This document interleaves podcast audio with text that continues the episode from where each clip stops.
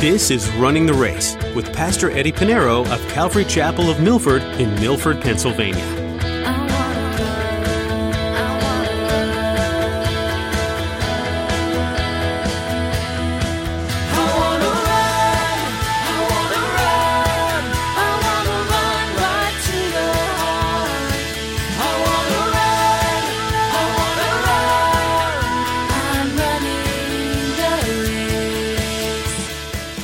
Under the grace of Christ, under the grace of God.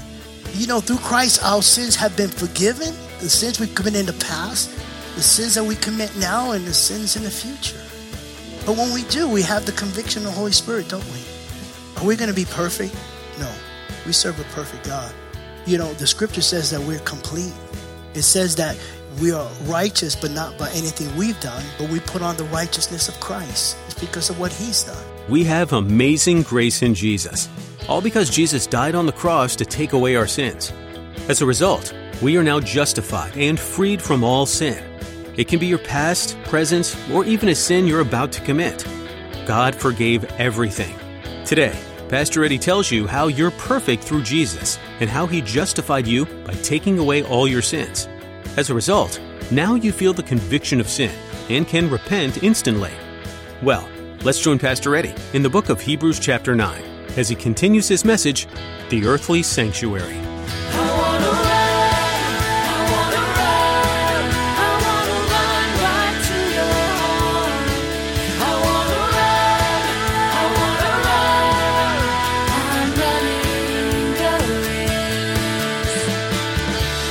see Isaiah chapter 6, and he saw the angels, and you know, two it had two wings to fly, two wings to cover their eyes, and two wings to cover their feet. Is a sign of humility, is to humble yourself in the presence of God.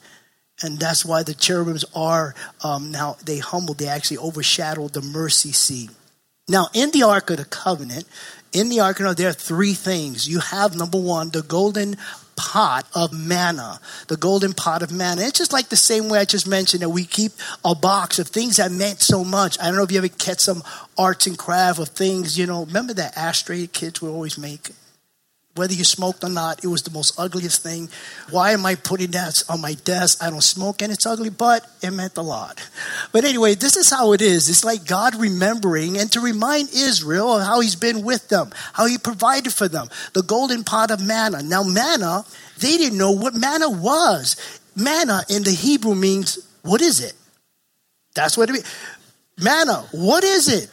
They would wake up and they see all this manna and they would make bread cakes out of it. They would they develop a book of recipes, manicotti, manna, macaroni and cheese, manna burgers, manna, you know, manna splits. Anyway, but you know, they came up with they came with it, but they they were told the Lord said only take what you need daily. Don't take any extra. You know, get those people they kind of greedy. They you know they want more. But you know, those who took extra, they realized they shouldn't have because their tent ended up to stink. Okay, and then oh, your tent smells. What's that smell? Oh, you kept some extra manna, right? Stop being greedy. And the Lord is just showing them that God provided for them and that God provided for them daily. You don't have to worry about tomorrow. And now they don't know. Scholars don't even know what manna is, what combination of things to make it like bread, but it's not bread. It came from heaven. And this is why the Lord kept it there to remind them that God provided for them. The second item you find is Aaron's rod. Read number chapter 16 and 17. In chapter 16, you get the story about Korah, you know, and Korah was the one that went against the leader of Moses and Aaron, and you find that even in churches today where people go against this Korah issues. But here, what did God? God judged those that went against, and even Moses and Aaron said, Listen, I know you don't like me. I know you don't want me to be a leader, but listen, I'm being obedient to God. God called me, I'm ordained. You need to respect that.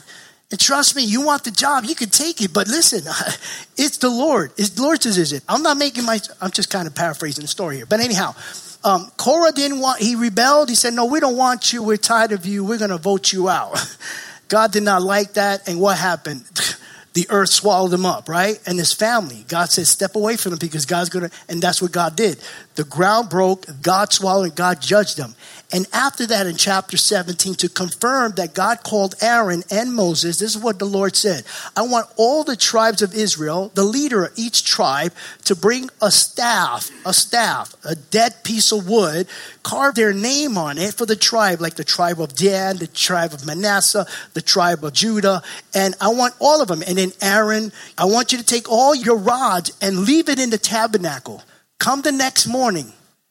The rod that budded a flower and almonds is the one that I have called. The next day, they came, they look at all the 12 rods.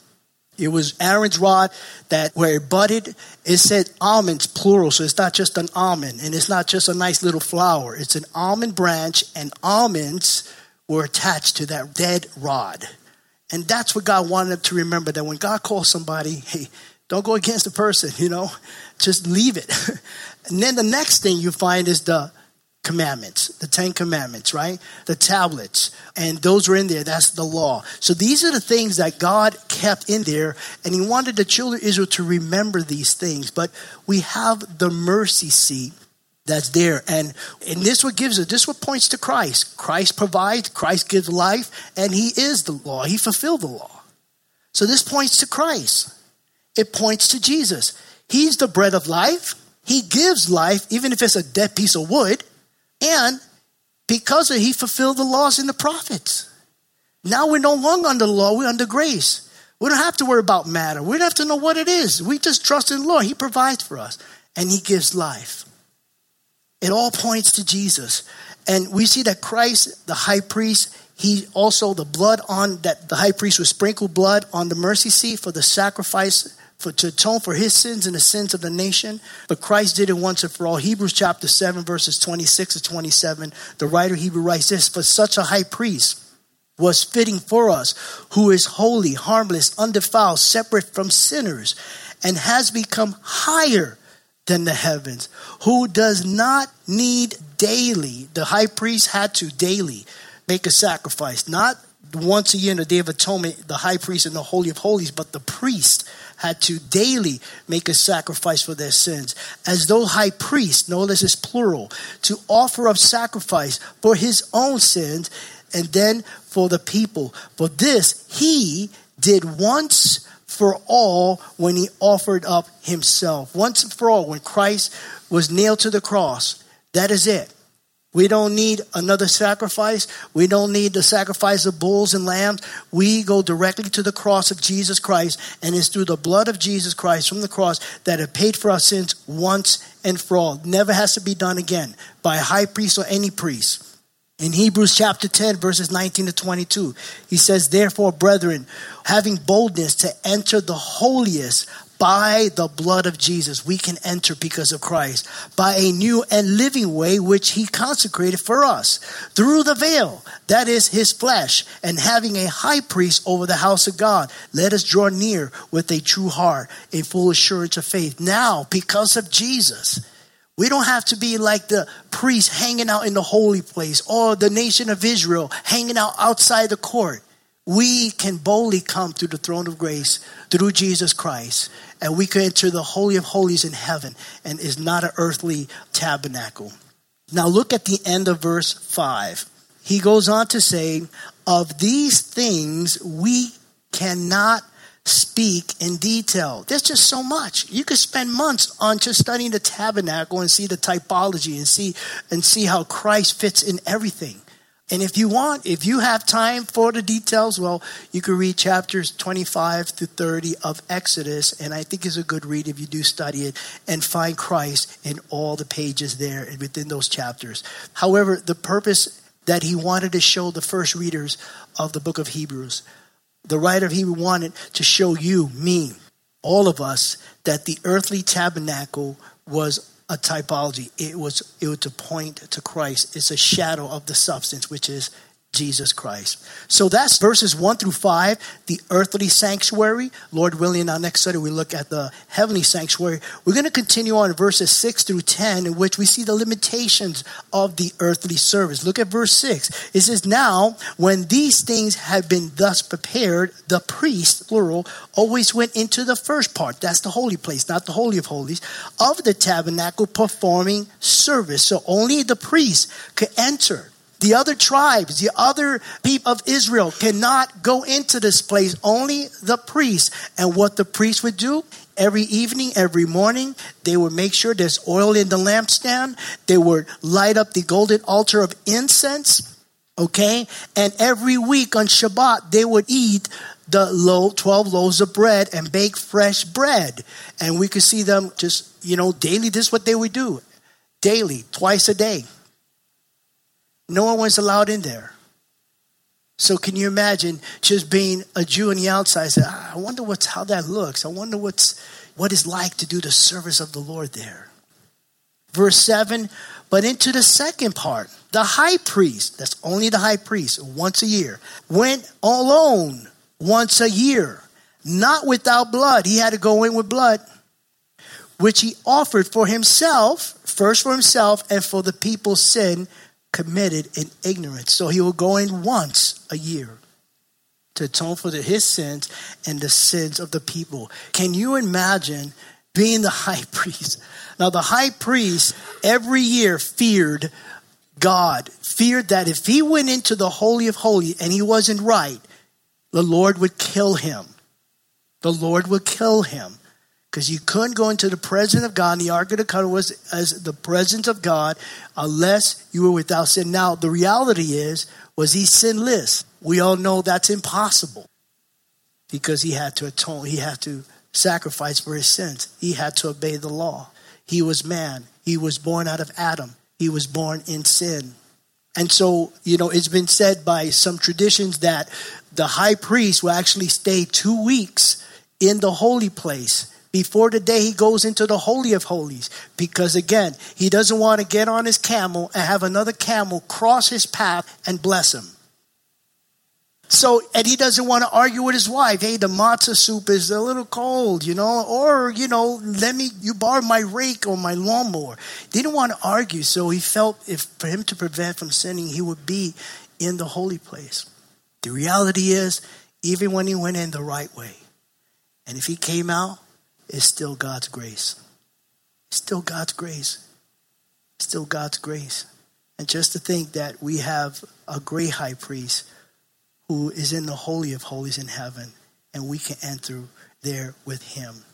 Verses 8 through 10, and it says, The Holy Spirit indicating this, that the way into the Holy of all was not yet made manifested. In other words, I said while the first tabernacle was still standing, it was still it was just a picture.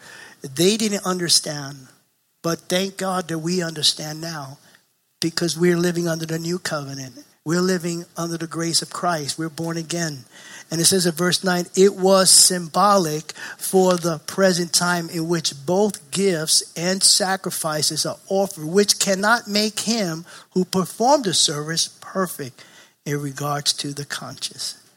No matter what he did. Can you imagine after he did that? He goes, Oh boy, that was, I just baited this Yom Kippur. And hey, Menachem, how did it look? Yeah, I was scared. Okay, now I could go, you know, kick the dog or argue with the wife and do whatever. No, I'm not, don't report the ASPCA to me.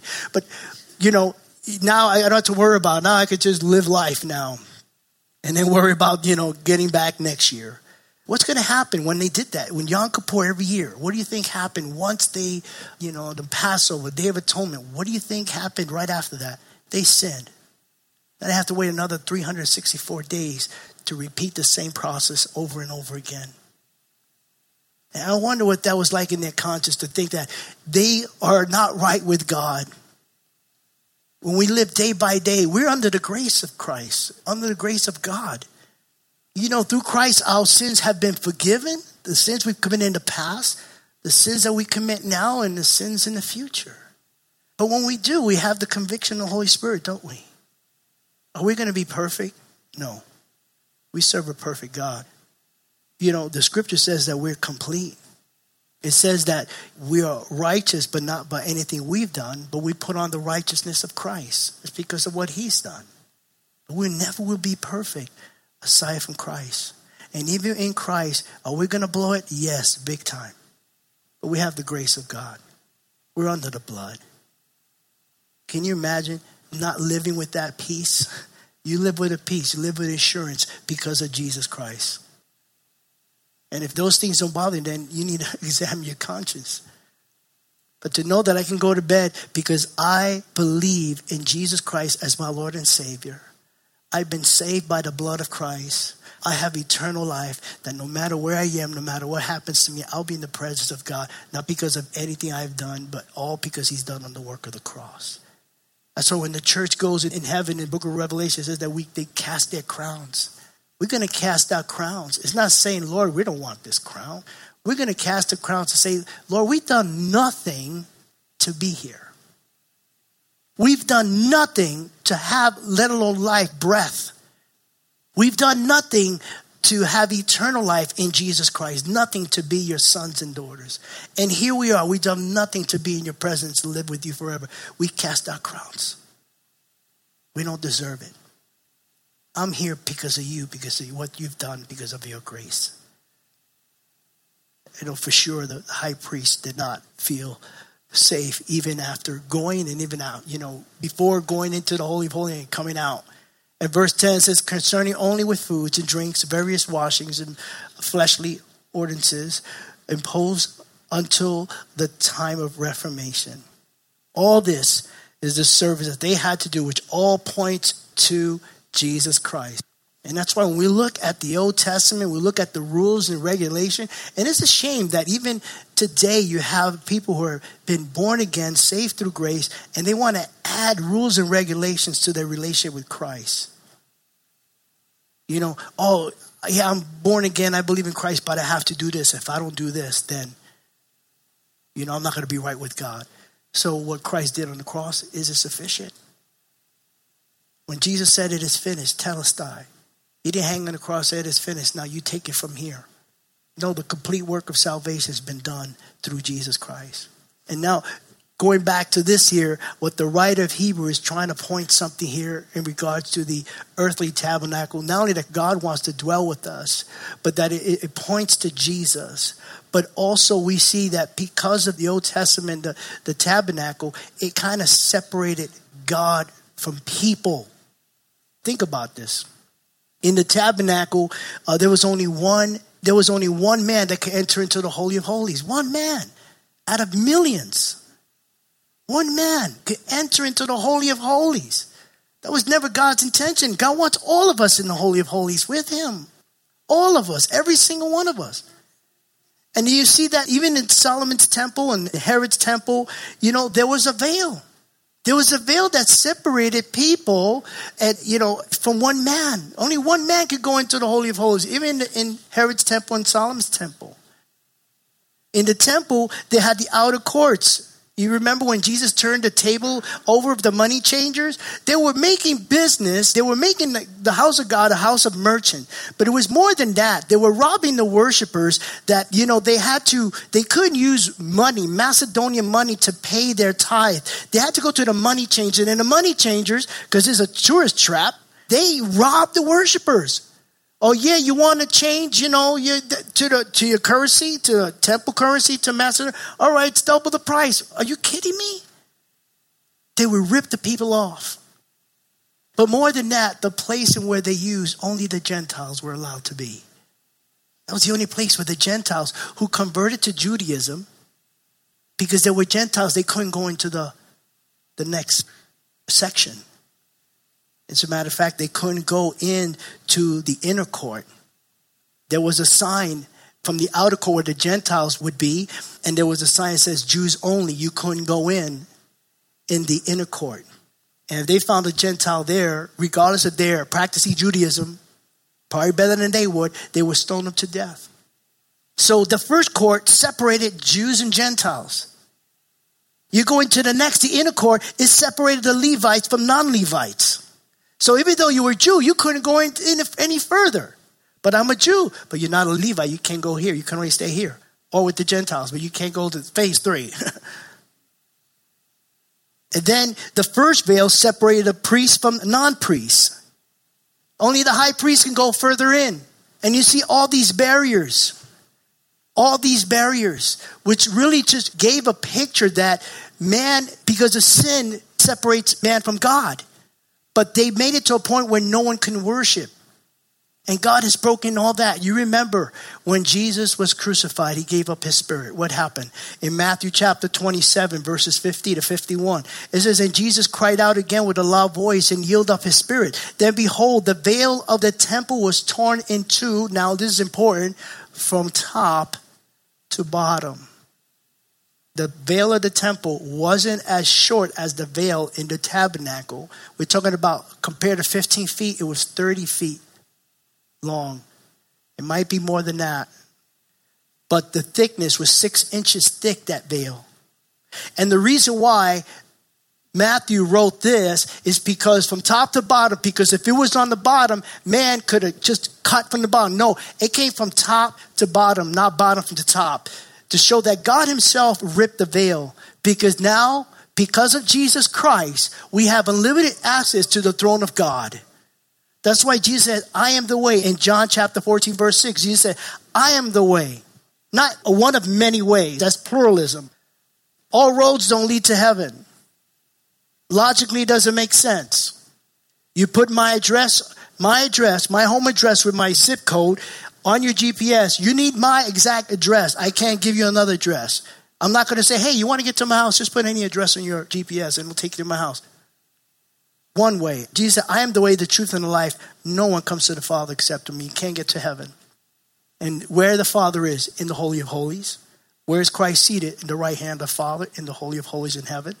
Paul wrote in 1 Timothy chapter 2, verse 5, he says, For there is one God, one mediator between God and man, the man Christ Jesus, not a veil, not a priest, not a pastor, not a bishop, no one, Jesus Christ. Hebrews chapter 4, verse 16. He says, Now let us therefore come boldly to the throne of grace that we may obtain mercy and find grace to help in time of need. Christ broke the barrier. Never, ever did the Old Testament saints or anyone before Christ ever thought that Christ could dwell in our hearts.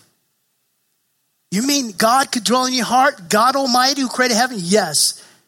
He doesn't dwell in temples made by hands. The tabernacle and the temple was never given the instruction to build so that God could live in it, so God could put his throne. No. It's a place we could gather and we may glorify God. The good thing about it is that we serve a God that's omnipresent. He's everywhere. We could worship him no matter where you are. You can worship him. There is no veil that separates us. Christ broke the barrier. Christ went to his now at the Holy of Holies, seat at the right hand of the Father. And he has atoned for the sins of the world through his blood once and for all. That is it. The finished work of Jesus, our great high priest, who's in the heavenly Holy of Holies. Amen.